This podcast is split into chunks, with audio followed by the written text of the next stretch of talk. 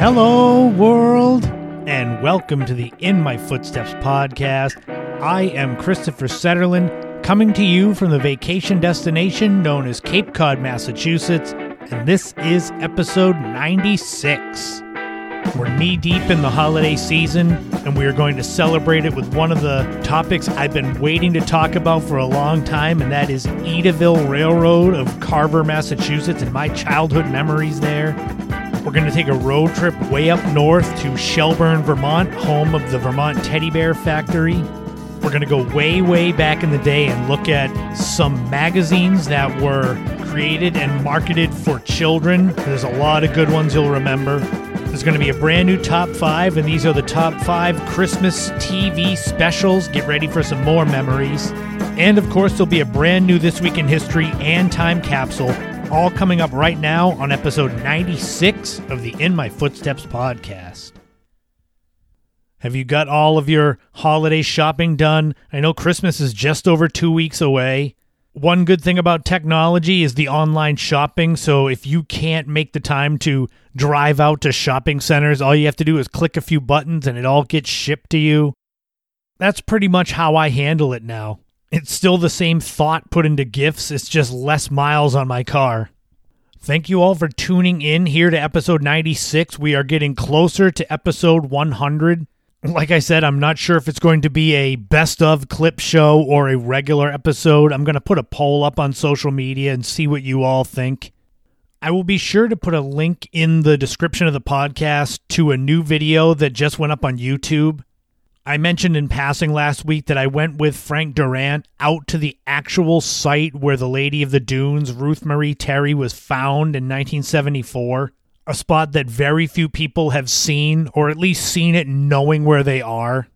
I shot a lot of 4K video and I have put together a video on YouTube overlaid with the interview I did with Frank. It's a great video and it's getting a lot of positive reviews, so I'm thrilled about that. If you don't have time to go and check the video out, stay tuned next week to episode 97, where the audio of the interview will be on the podcast. So it's a double dip. I would say within the next few weeks, you should be able to watch the Lady of the Dunes documentary either on YouTube, video on demand. You know that when I get the link, I will share it everywhere. I'll put it in the links in the description of the podcast. And I know there's DVD copies. I don't know who has DVD players still but I have a few that Frank gave to me. A little piece of breaking news that I will share with you here and have more details on later is that I bought the ladyofthedunes.com domain name. I am creating a website that'll be kind of the epicenter of the case. It will have the link to the documentary on it. It might even have it just up there streaming. It's going to have links to my book on the Lady of the Dunes, and if I'm crowdfunding it to get print on demand information about Kickstarter campaigns. I'm also going to record a four part mini series on the Lady of the Dunes case, and those episodes will all be on that website. There will be photos, news articles. I'm hoping to have links to businesses run by people that were associated with the documentary, kind of friends of the documentary. So I'm really excited about that. And naturally, you know, when it gets closer to it actually being live, I will tell you all about the website, how to go there. I'll have links to it naturally. But that is the future. This is the now. This is episode 96. I've wanted to talk for a while about Edaville Railroad in Carver, Massachusetts. It's a place that holds an important place in my heart. A lot of childhood memories there with the family. But Christmas stuff you got to talk about in December, so I had to wait until now. So, what's coming up now is the story of Edaville Railroad, its history, and some of my childhood memories coming up right now on episode 96 of the In My Footsteps podcast.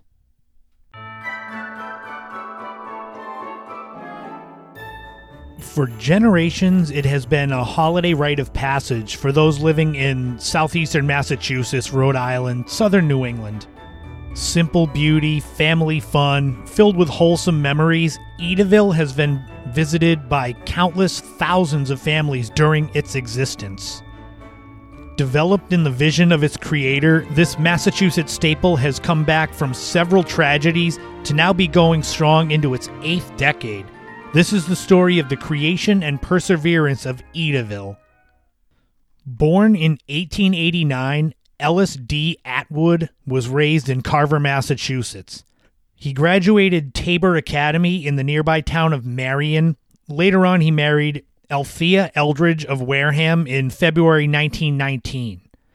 Atwood made a name for himself in the highly profitable local cranberry growing industry. This began by him purchasing three acres of land from his father. Then, when his father died in 1915, Ellis took over all of the family cranberry business. Ellis and Althea lived in the Murdoch Atwood house near Sampson's Pond, which had been passed down to Ellis by his great uncle Marcus Atwood. The Atwoods' connection with the Christmas season began with an elaborate display on their front lawn in 1933. Cranberries, Christmas, and railroads. Ellis Atwood's three favorite things would eventually be brought together by another's loss. What would eventually become Edaville Railroad was born out of the ashes of a defunct railway. The Bridgton and Harrison Railroad had begun operations in Maine in 1883. Late in 1941, it was being shut down. The rails and train cars were being destroyed. Having taken a blissful trip upon the railroad in August 1941, mere months before it was rendered obsolete, Atwood made a trip to Maine to buy what he could. On December 3, 1941, Atwood purchased one locomotive known as the Old Number 7. In addition, he bought 11 box cars, 24 flat cars, a caboose, and a half mile of two foot gauge track. The final and perhaps most important piece was the hiring of former Bridgton and Harrison conductor Everett Brown. Atwood desired someone who knew the railroad and could teach him how to drive a train. The completion of the Atwood Property Railroad was delayed due to World War II. Eventually, though, the man known as the Cape Cod Cranberry King soon had a fully operational narrow gauge railway circumnavigating the 1,800 acre Atwood property. Atwood's goal was to combine his success in the cranberry industry with his love of railroads. The new railway on his property was called the Cranberry Belt Line it was used for sanding, spraying, and harvesting from the bogs. Atwood's Cranberry Belt Line had more than five miles of track. There were some rumors in 1945 that Atwood was considering converting his railroad into an active route between Plymouth and Boston, but that did not end up happening. Although it did not become an active passenger railroad, Atwood's train was used for more than work. Not long after beginning to take his own train rides around the cranberry bogs, Atwood had curious neighbors stopping by for trips of their own. In May 1946, Atwood parlayed his Cranberry Beltline Railroad into a local tourist attraction. He called it Edaville for Ellis D. Atwood's EDA initials. By the end of the year, more than 25,000 people had taken a ride on his locomotive around his Cranberry Bog property. During this first season, all Atwood asked of his customers for a fare was common courtesy and common sense. Word quickly spread during the first few seasons of the Edaville Railroad. It was the last narrow gauge railroad in the country. In 1948, Atwood said that more than 35,000 people per month arrived to climb aboard the Cranberry Belt Line. The cars and stops along the railway had cranberry themed names. These included cars named Ocean Spray, Eat More, Atwood Special, and stops called Cranberry Valley, Sunset Vista, and Mount Urann, which was named for Marcus Urann, who was president of the National Cranberry Association. Although it was popular during the warmer months due to there being a beach for summertime play, it was the Christmas season where Edaville saw its largest crowds. In 1949 alone, upwards of 75,000 people came for a ride to see the over 12,000 colorful lights and more than 40 Christmas scene displays lit by floodlights. Train rides through the season began at 4:30 p.m. and ran until midnight. Ellis Atwood had created a family friendly and wildly popular local tourist attraction. However, tragedy nearly ended Edaville. On November 26, 1950, Ellis Atwood was late returning home from Edaville. His wife Althea went to check on him. She found him face down in the basement of the Railroad Administration building. The furnace had exploded, with the door striking Atwood in the head. He clung to life at Wareham's Tobey Hospital for four days before succumbing to his injuries on November 30th. Ellis D. Atwood, the Eda of Edaville, was dead at 61. Cranberry growing had made Atwood a millionaire, but Edaville had brought him more love and popularity. His memorial held at Edaville was attended by more than 2,000 people. Althea carried on the day to day operations of the park in Ellis's honor. She increased the displays and lights surrounding the Christmas season in particular by creating the Edaville Christmas Festival. However, it all became too much. Althea sold Edaville to F. Nelson Blunt in the spring of 1956. The railroad continued to thrill visitors for decades. It was sold a few more times, yet each successive owner maintained or even improved upon the park's presentation. The cranberry bogs were highly profitable due to their deep connection to the Ocean Spray Corporation. In 1991, final owner George Bartholomew closed the beloved park. Most of the equipment was sold off shortly thereafter to a railroad museum in Portland, Maine. It seemed as though Edaville was finished after more than four decades in operation. The park sat vacant for eight years. In a surprising turn of events, the Cran Rail Corporation bought the decaying Edaville in 1999. The company poured $5 million into restoring and renovating the park over five years. Edaville was reopened to much fanfare just in time for the Christmas Lights Festival in 1999. Since its reopening, Edaville has enchanted countless thousands of visitors. Parents and grandparents now bring new generations to enjoy Edaville much like they had.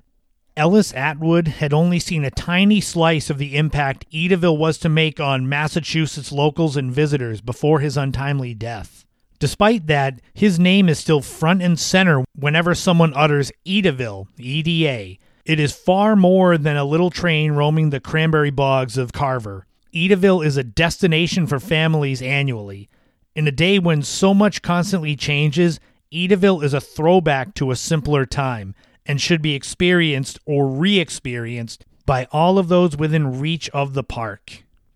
And I don't know how many of you out there have been to Edaville or have even heard of Edaville. For me, it holds a special place in my heart. I was there a lot from the mid 1980s to maybe the early 90s it became kind of a family tradition. And I can just remember going there when we were young, my sister and my cousin. We were the only kids. And taking that little train all around the bogs and seeing all of the Christmas scenes standing out with the floodlights against a black background at night. I can still hear in my head my cousin was crying and so my Nana was trying to get her to stop crying by telling her that her dog, Cindy, was out in the bog. Look, there's Cindy out there. I don't think it made her stop crying, but literally 35 years later, I can still remember that and hear that in my head. And that's part of what makes Edaville special is it gave me memories of my Nana and the rest of the family, but my Nana specifically. And I think that goes the same for everyone that goes there with their parents or grandparents and then has kids and goes there with their kids. It's the Christmas season and it's the memories that it makes, and you want to make those with your kids as well. For me on Cape Cod, it was one of the closest attractions you could actually go to. Carver's only 45 minutes away. Edaville Railroad is at 5 Pine Street in Carver. It's now called the Edaville Family Theme Park, but it's all the same stuff. If you went in the 80s, it's all the same. And if you've never been, check out edaville.com. It's got loads of pictures that'll probably bring back memories for you.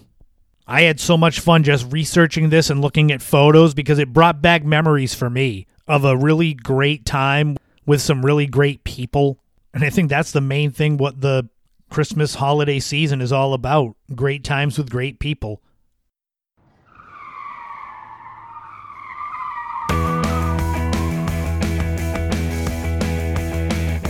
So I don't know about any of you out there, but when it's this time of year, December, the Christmas holiday season, living in New England, when I think of the quintessential Christmas spirit, Christmas season, the places to go to experience that, my mind inevitably goes to northern New England, Maine, New Hampshire, Vermont. Maybe it's because winter starts earlier up there. They've got mountains up there, a lot more wide open spaces than in southern New England. And then you think about the decorations themselves with the trees and the lights. But I also get this image in my head of a cute stuffed teddy bear, maybe with a flannel shirt or a flannel scarf, a Santa hat on. So for this week's road trip, I kind of combined all of that into an ultimate place to go this time of year, and that's the small town of Shelburne, Vermont. Shelburne is way up there in the northwest corner of New England. It's the next town directly south of Burlington and also sits about 40 miles south of the Canadian border. Shelburne sits right on Lake Champlain and is directly across from upstate New York. It's about a three and a half hour drive northwest of Boston for those of you trying to gauge how far it would be for you to get there.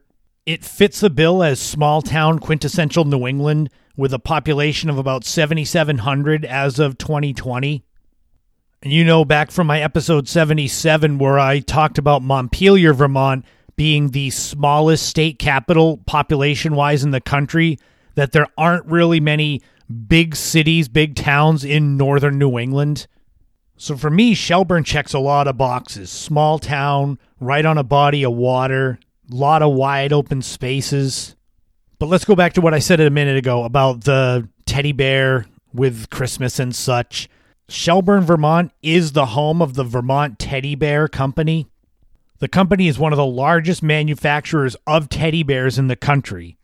They produce nearly half a million a year. They were founded in 1981 by John Sortino, who was selling bears in Burlington through an open air cart, and a woman came and wanted a bear mailed to her. So he came up with the idea of the beargram, creating a bear and then sending it across the country. The Shelburne, Vermont Teddy Bear Factory is a hugely popular tourist destination and going there and getting a teddy bear from their gift shop there is worth it if you're a fan of teddy bears and such, or if you have someone that you want to share that with. The factory is at 6655 Shelburne Road, and you really can't miss it with the huge Vermont teddy bear logo right out by the road. And they're also at vermontteddybear.com and they're open most days, not Christmas and Thanksgiving, but most days. So you can go get tours, go to the gift shop. So that's kind of a number one reason to go to Shelburne, Vermont, but there is definitely more. One thing that might only appeal to me due to my love of history is the Ticonderoga steamboat, which is right on Lake Champlain. It's an old side paddle wheel steamer. Think back to steamboats you saw in photos or paintings from the 1840s and 50s. It's that type of boat. Go to shelburnemuseum.org and you'll get a more full story of what the steamboat is, why it's important. The museum's at 6000 Shelburne Road, and that's where the Ticonderoga is. You can't miss it. The 220 foot steamboat was built in Shelburne in 1906 and was a day boat on Lake Champlain all the way up until 1953. And if you go and take a tour of the boat, it's a snapshot of what it would be like if you boarded that ship in 1923. And I love my history, so getting to go back in time while also being in present time is kind of a cool mix. If you're not a fan of the actual steamboat, Shelburne, Vermont is right on Lake Champlain, like I said. 490 square miles. It's one of the largest freshwater lakes in the country. It's 12 miles wide at its widest, and although there's an average depth of about 64 feet, the deepest point is more than 400 feet. And of course, no talking of Lake Champlain would be complete without bringing up Champ, the supposed Lake Champlain monster, like a cousin to the Loch Ness monster. That was why I mentioned the depths at more than 400 feet, because there are people that say something could live in those depths. It would be easy to mask itself. Champ was a legend going back centuries to the Native American tribes there, saying it was some sort of sea monster that lived in the water. There's been a few eyewitness accounts, even fewer photos that have been credible. What scientists seem to lean towards is the fact that Champ was likely a garfish, which is a class of fish that includes the lake sturgeon, which is still a part of Lake Champlain. And scientists say that this Champ monster could be a garfish that just gets way bigger than an average one. But hey, who knows? Maybe you'll go to Shelburne, you'll sit along the shore of Lake Champlain, and there will be Champ, the plesiosaur, giant long neck comes out, and you can feed it some peanuts or something or whatever sea monsters eat. There's lots of places along Lake Champlain in Shelburne where you can just sit and enjoy the lake the Shelburne Bay access area on Bay Road where you can put your boat in if you want. There's Shelburne Town Beach at 407 Beach Road. Obviously, if you're going to the beach in Vermont, you're not going to want to go now in December. You might want to wait till July and August. But who knows? Maybe you're like me and I go to the beach on Cape Cod in December and January. I just don't go swimming.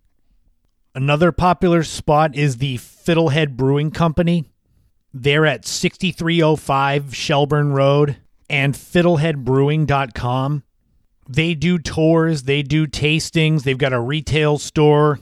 Go to their website, they have a tasting menu so you can see what you can get if you go there and want to try all the different brews they have. Pictures of the brews in case you don't know what they look like. Just make sure you don't overserve yourself at Fiddlehead and then go down to Lake Champlain to try to fight Champ or maybe you bring him a beer, who knows. If you build up an appetite from trying to fight a sea monster, there's plenty of places to eat in Shelburne. I'd pick Archie's Grill to start. They're at 4066 Shelburne Road. If you couldn't tell by now, Shelburne Road is the main road that goes through the town, so a lot of these are right in the same vicinity. They're also at archiesgrill.com. It's fresh fast food burgers, and so much more. Everything there is local and fresh. The ingredients for the burgers, in house made chips, local Vermont brews on tap. You really can't go wrong. They've also got the Scoop Ice Cream Parlor located right next door. Handcrafted Vermont ice cream made in small batches. Like I said about the beach, maybe you don't want ice cream in December, January in northern Vermont. But if you're listening to this podcast in the future and it's summer, you should go there or go any time of year, really. Being that it's a bit of a hike to get up to Shelburne from most of New England, I would recommend spending the night up there. You can't get much better than the Shelburne Farms Inn at 99 Inn Road and shelburnefarms.org. Shelburne Farms is 1,400 acres of property Obviously, they have a farm, they've got lake views, they've got a restaurant. It really is all encompassing. The inn has 24 guest rooms in the actual building, as well as four guest cottages. Be sure to check shelburnefarms.org because I'm not quite sure if the inn is seasonal or if it's the restaurant or both. I don't want somebody to drive all the way up to Shelburne, Vermont to stay there and then the inn is closed. It would be like the Griswolds going to Wally World and it's closed. But as you can hear based on this segment, there's so much to do and see in Shelburne, Vermont. Visit the Lake Champlain Chamber of Commerce website at lccvermont.org to get a better idea of more things to do and see, not just in Shelburne, but all of the lake facing towns in Vermont. You start with a trip for a Vermont teddy bear Check out Fiddlehead Brewing to sample some of the local brews. Go to Archie's Grill for a burger. Check out the Ticonderoga. Maybe go down to the water and taunt Champ the monster and see if he'll come after you. There's really so much to see and do in Shelburne, Vermont, way up in northern New England. And stay tuned for the next road trip that will feature another one of the hundreds and hundreds of beautiful cities and towns that you can find in New England and beyond.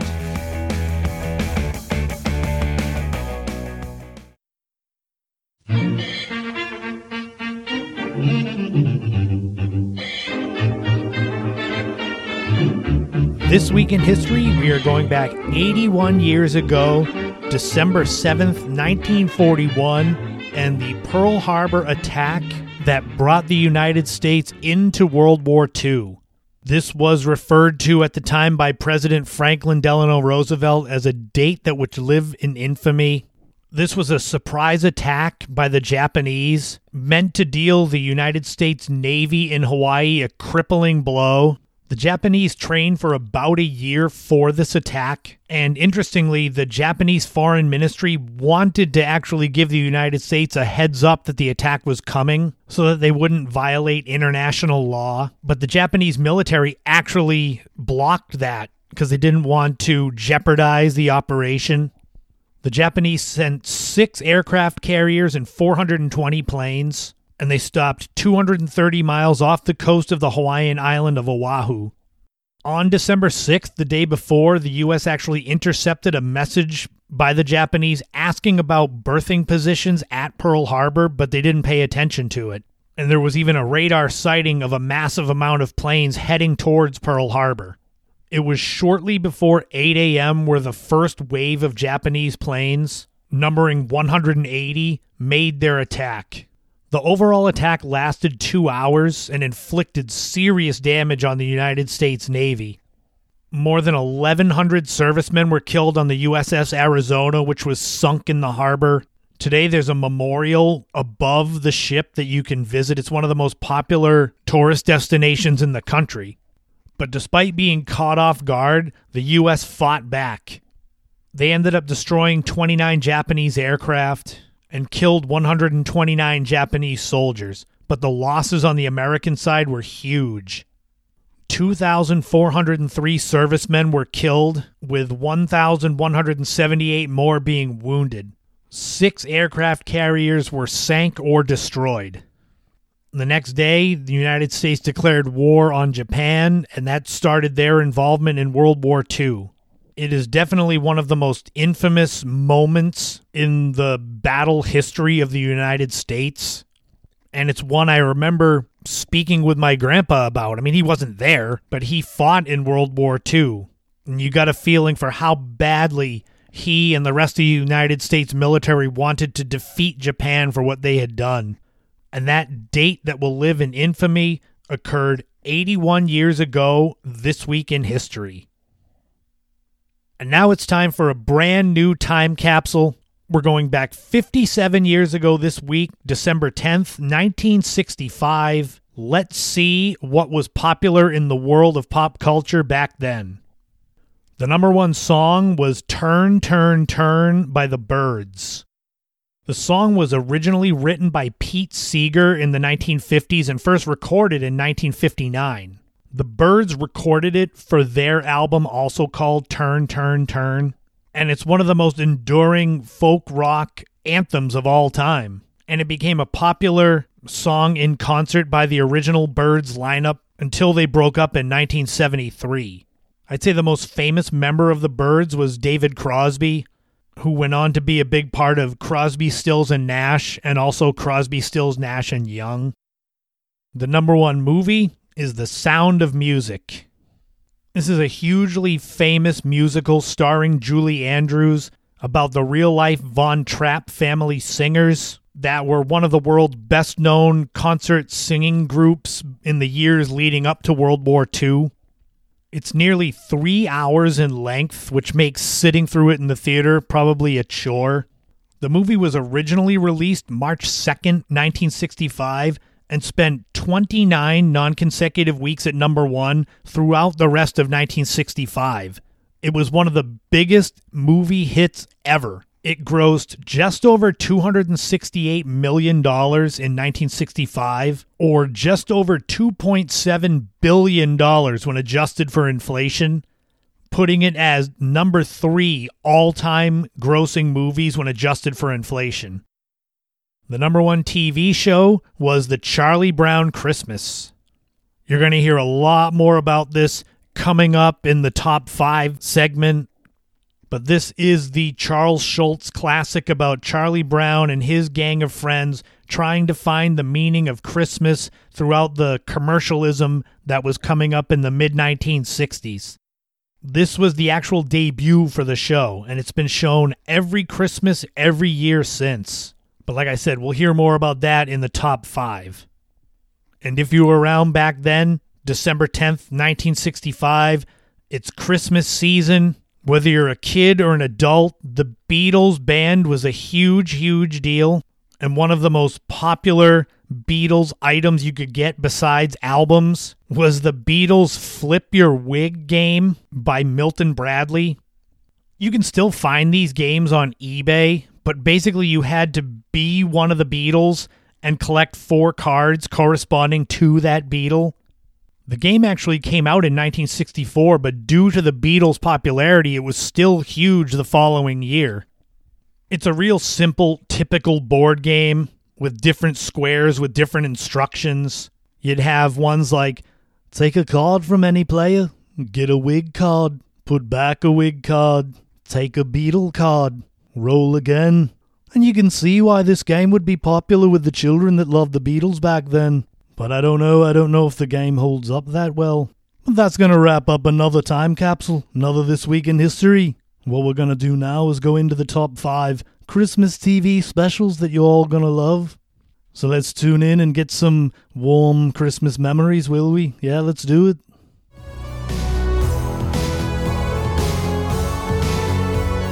Want to talk about the highway to Christmas spirit?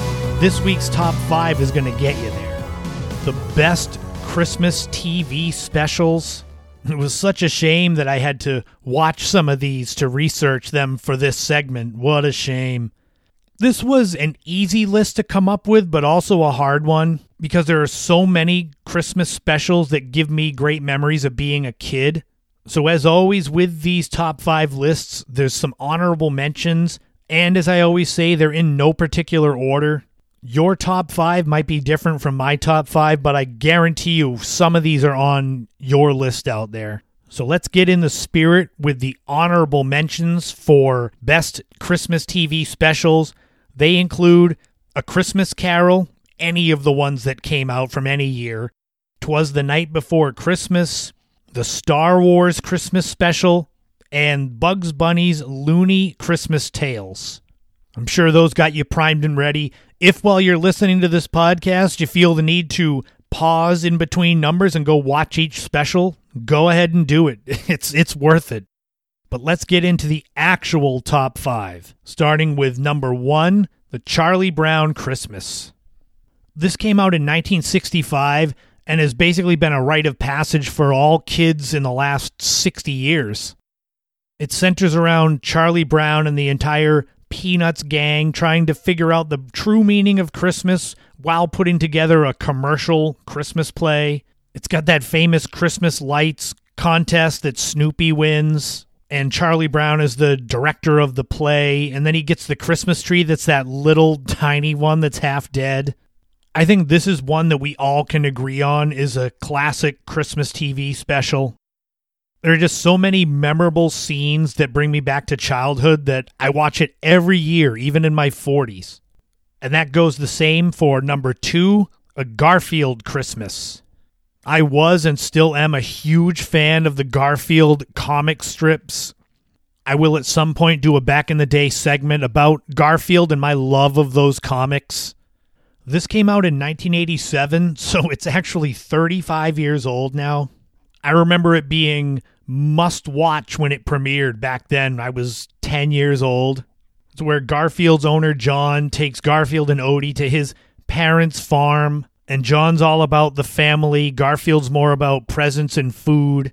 But he gets this bond with Jon's grandmother. And she kind of wises him up to the fact that Christmas means more about family than about food and gifts. This is another one. I actually have the book where it's all basically the same, but still, I liked it so much that I asked for the actual book version. Number three is Frosty the Snowman. This came out in 1969 and follows the story of the titular Frosty the Snowman, how he comes to life with magic Christmas snow and the magic hat from that mean magician, Professor Hinkle, that keeps trying to get the hat. And every time he gets it, Frosty goes back to just being a snowman.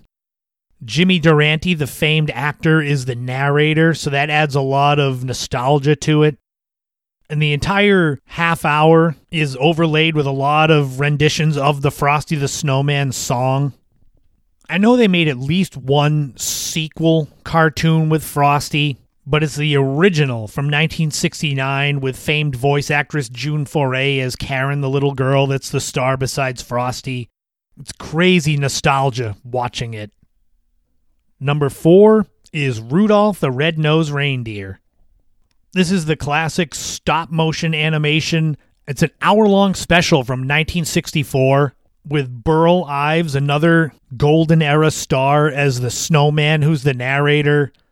There's Hermie the elf. There's the Island of Misfit Toys, Yukon Cornelius, and the abominable snowman that he calls the Bumble. This is another, it's like a warm blanket. It's comfort food for the soul having grown up with it and seen it basically every year since I've been alive. And again, it centers around the Rudolph the Red-Nosed Reindeer Christmas Carol. But this has been so popular that they've been trying to milk sequels and offshoot spin-offs of this forever. I'm thinking of that Olive, the other reindeer one, which I'm sure it was great for kids of recent times. But I just thought changing the lyrics of Rudolph to then create another character was kind of lame. But what's not lame is coming to number five on the list of top five Christmas TV specials, and that is How the Grinch Stole Christmas.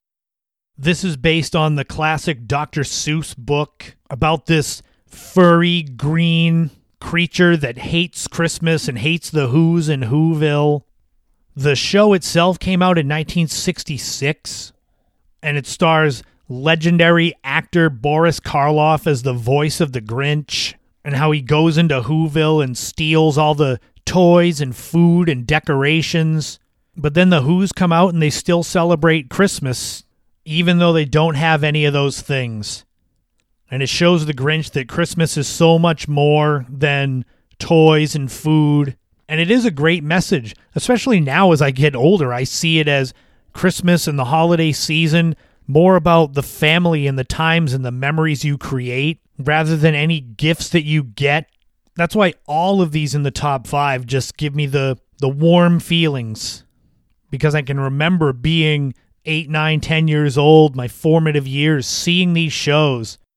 The old CBS special presentation logo that would like spin into the screen, and I'd be freaked out with excitement when I saw it. Those are just memories you can't put a price tag on. And I hope that this top five gives you at least a little bit of that memory because I think anyone of any age has seen at least one of these top five Christmas specials the Charlie Brown Christmas, Garfield's Christmas, Frosty the Snowman, Rudolph the Red-Nosed Reindeer, How the Grinch Stole Christmas. To me, these are just perfect shows to watch at this time of year. And I hope you go and watch at least one of them. And I'll be back next week with a brand new top five that I'm sure will have some more holiday spirit involved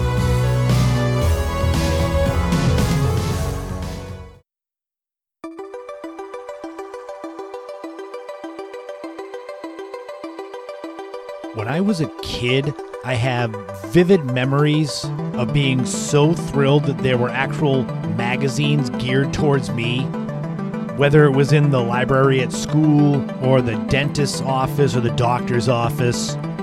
Because let's face it, if you're seven, eight, nine years old, you don't want to read Time or Newsweek. You want something with bright, colorful pictures, text, and stories that's easy to read if you can read at all at that point.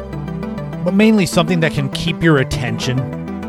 When I started looking back and doing research for this subject about magazines that were geared towards kids, I was shocked at how many there were and how many I remembered and how many more I didn't remember. So, what we're going to do right now is we're going to kind of do a quick run through of a lot of these magazines.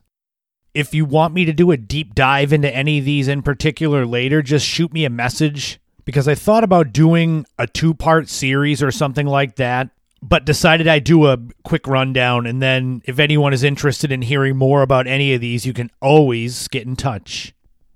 The funniest thing for me was when doing research, what others considered magazines geared towards kids. And I guess kids can be considered anyone from a baby to getting out of high school.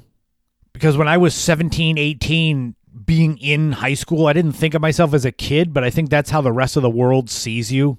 So let me just start from my own world, my own perspective.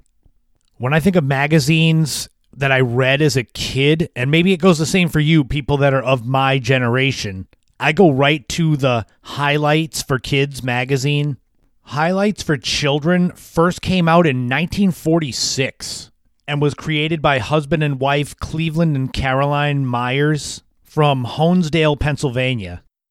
I have vivid memories of this specifically at the dentist's office, having these on the table in the waiting room. It always has bright, colorful images on the cover. It's got stories and puzzles inside.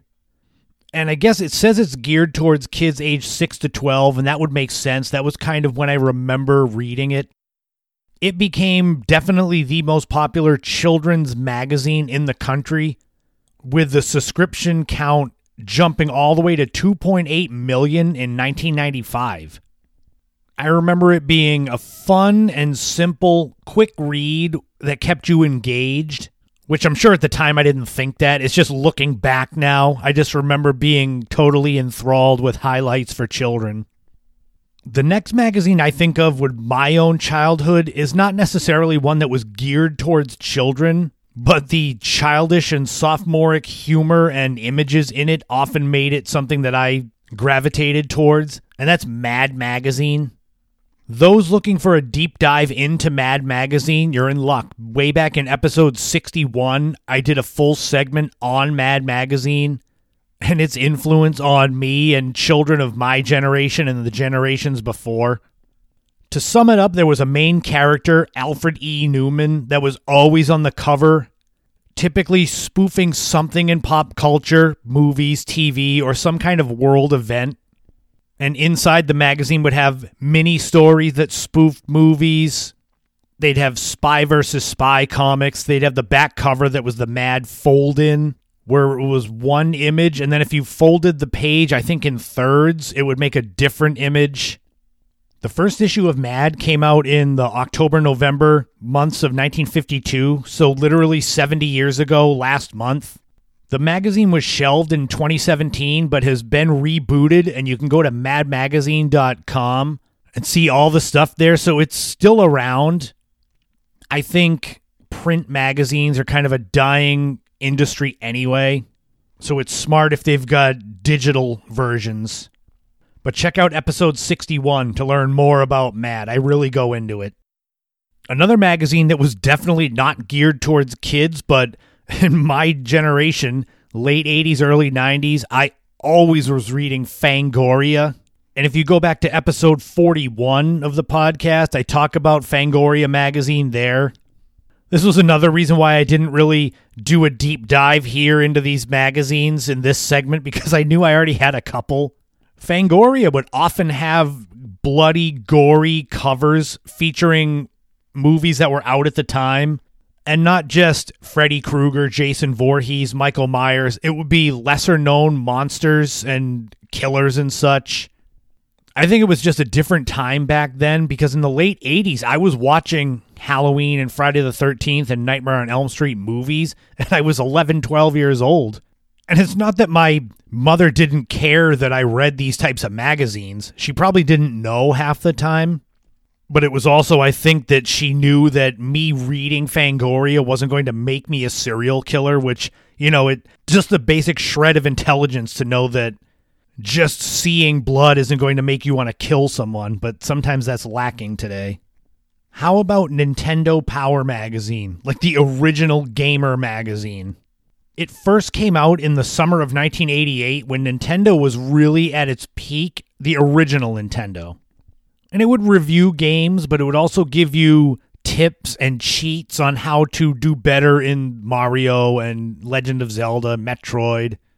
The very first issue had Super Mario Brothers 2 on it, so that'll kind of date when it's from. At the time, me being 10 going on 11, I think the idea of a video game magazine was just new and exciting.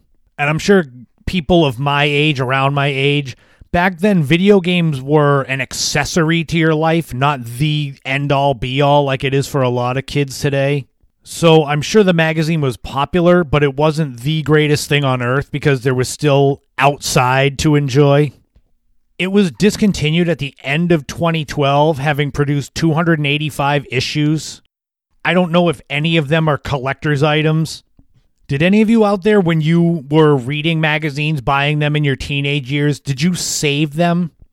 I've got a couple of boxes of magazines from the early 90s that I think I was just too lazy to throw away, and now I wonder if they've got any value, although they probably don't. Old Sports Illustrateds, old pro wrestling magazines. So, obviously, you've noticed I've gotten quite deep into this segment about children's magazines, and I haven't mentioned any of the teenage girl magazines for a reason. But obviously, growing up with three sisters, I was quite familiar with some of those, and I'm going to share a few without any knowledge of them. You know, I never read them. I, I sort of winked when I said that. You remember 17? I'm talking to the girls out there. 17 and Tiger Beat or Bop. Maybe kids growing up in the later 90s might remember Cosmo Girl. Gen X kids might remember Sassy. They have different names, but they're all the same basic premise. They're geared towards teenage girls. The covers would feature some teen boy or at least young looking boy stud on the front cover, maybe a famous female actress or singer sharing their tips on beauty and life and all this stuff. Those of you out there that read these magazines, what did you think about how they depicted I guess, life as a teenage girl or even in your young 20s. I don't know what the end of the demographic was for them. I think my sisters were more into 17 and Tiger Beat, but I don't know. But these were the days when you'd get the teenage heartthrobs that would become the big sensations because of being on these magazine covers. And there was Teen and Teen Beat. It's amazing when I started researching this segment just how many magazines there were that had basically the same premise, just with different names. And I'm finding a lot of them were from the same family of magazines. So you talk about trying to fleece your audience. I know they always had the pinups. You could pull the pages out and hang them like posters on your wall. I did that with Sports Illustrated ones. I had the eight and a half by 11 inch page pictures of people like Larry Bird and Michael Jordan and Barry Sanders on my wall, straight from the pages of magazines, ghetto posters because I was didn't have enough allowance to go buy the nice big posters. And for those of you longing for those days of those teen magazines, if you go to archive.org, you can find the archives for Teen magazine from 1968 to 2002 so you can reminisce about your teenage years and just pick any month from that time period and see who was the big hot star coming up. Laugh at some of the popular trends that they were pitching to you. Just looking at the covers of these magazines, it definitely harkens back to a different time and just a fun time in childhood and teenagehood. The days of print magazines, though, I think is getting close to being over when digital is so much easier. So if you out there have old copies of some of these, hold on to them or check eBay. You never know. And like I said, I've got deep dives into Mad Magazine and Fangoria in previous podcast episodes. But if you want me to do deep dives into these or look into other children's magazines, teen magazines that I might have missed, just let me know. Otherwise, crack open one of these old magazines, put on some 80s or 90s pop, and maybe pour a glass of red wine and remember being a kid all those years ago. And that's going to wrap up episode 96 of the In My Footsteps podcast. Thank you, everyone, for tuning in this week. I hope whatever you celebrate, your holiday season is going amazing and it's just filled with so many fun memories. And don't worry, there's still time to get your shopping done. I know that little bit of panic sets in. One idea could be to go to Zazzle.com, visit the Cape Cod Living store that is owned and run by me. I've got a brand new calendar for 2023, just a few of the photos that I've taken throughout the year. There's also podcast merch that I don't talk about much bumper sticker, keychain, there's a tote bag, there's all kinds of stuff. It's one of those projects that I started and I occasionally add stuff to, but there's so many other things I do. And those other things include social media. Find me on Twitter, Instagram, YouTube. Check out, like I said, my newest Lady of the Dunes video. It's titled Goodbye, Lady of the Dunes. Goodbye, Ruth Marie Terry. I'm very proud of that video. If you're on YouTube, also go and find the full show audio for the podcast. I've got the first six episodes up there now. I'm trying to add one every few days. It's a real simple way for me to get more eyes on the podcast and kind of repurpose my content. Also, as we go forward, let me know if any of these episodes are kind of easier to find. And what I mean by that is that I started transcribing the episodes, meaning there's text to go with the episodes. It's something that can be time consuming, but I did a free business trial on this audio to text transcription service, and I just banged through all the episodes. So there's now going to be 95 episodes that are transcribed. Tune in next week to episode 97 of the podcast. Like I mentioned at the top of the show, the interview I did with Frank Durant as we walked out to the actual site where the Lady of the Dunes, Ruth Marie Terry, was found will be on that show. So if you haven't seen the video, you can listen to it next week, but the video is just as good, so you could watch it twice. There's going to be some major laughs as we get into Restaurant Storytime 5 Lucky to Be Alive. Yet another true story. I don't want to give too many spoilers away, but trust me, it's another one of my favorite, funniest stories from my years of working in the restaurant industry. We're going to go way, way back in the day and look at some obscure trading cards from the 1980s. This is back when basically anything could be put on a trading card and sold to foolish kids like me. There's going to be a new top five that are the top five weirdest, unusual breakfast cereals that are no longer around. And of course, there'll be a brand new This Week in History and Time Capsule, all coming up next week on episode 97 of the In My Footsteps podcast. If you're stuck for Christmas ideas, I have several that you can check out. They're all going to be linked in the podcast, so go to the links and click on them. Kiki's Cape Cod Kitchen Cookbook, Cape Cod and the Islands, A Drone's Eye View, book of spectacular photography by Chris Seufert, and handcrafted, crocheted accessories, jewelry, and so much more at Kiki's Customs, both spelled with K's at Etsy.com. Or you could also get a gift certificate, gift card to Mind Body Spine Chiropractic for training with either myself or Maggie, or put it towards an adjustment to help your spinal health, red light therapy, lymphatic health, brain training with the brain tap, which is amazing, massage chairs, nutrition, wellness. It's a one stop shop for wellness, mind, body, spine. So you need to check that out, even if you're not going to get a gift card. Just come in. And as I wind this down, I always want to make sure that I tell everyone focus on your mental health. This time of year, it's my favorite time of year, but it can also be filled with stress, sadness, depending on your place in life. And if you don't want to talk about it, it's important to lean into the things that make you happy to try to offset the bad as best you can. Whether it's favorite foods, favorite YouTube videos, going to a favorite place and just meditating, or a favorite podcast. Hold tight to the things that make you happy. And take care of yourself, look after yourself. I know I have to take that advice myself sometimes. I am my own harshest critic and I know if I treated others the way that I treat myself sometimes, I would not have a good life. So be good to yourself, enjoy the holiday season, and above all else, remember that in this life, don't walk in anyone else's footsteps. Create your own path, Enjoy every moment you can on this journey because you never know what tomorrow brings. Thank you all for tuning in to episode 96. This has been the In My Footsteps podcast. I have been Christopher Setterlund, and I will talk to you all again soon.